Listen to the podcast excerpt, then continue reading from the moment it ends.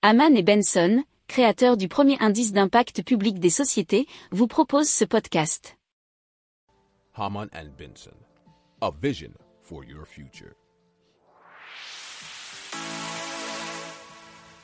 Le journal des stratèges. Allez, on part tout de suite en Australie où le Premier ministre Scott Morrison a annoncé un plan d'un milliard de dollars australiens, ce qui fait à peu près 700 millions de dollars américains sur 9 ans.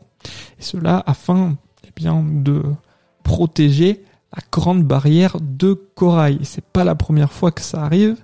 Et le but, c'est surtout d'éviter qu'elle soit sortie euh, des listes des sites en péril par l'UNESCO.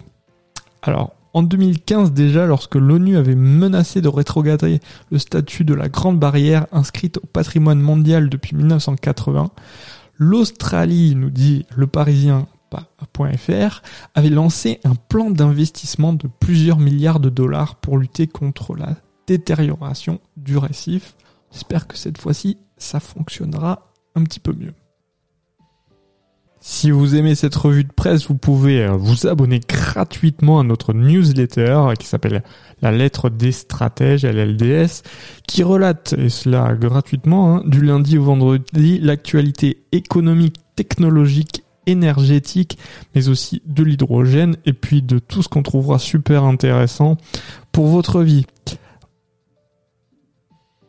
Pour approfondir ces sujets, abonnez-vous à la newsletter de Haman et Benson et écoutez nos autres podcasts que vous retrouverez dans les notes de l'émission ou sur notre site internet.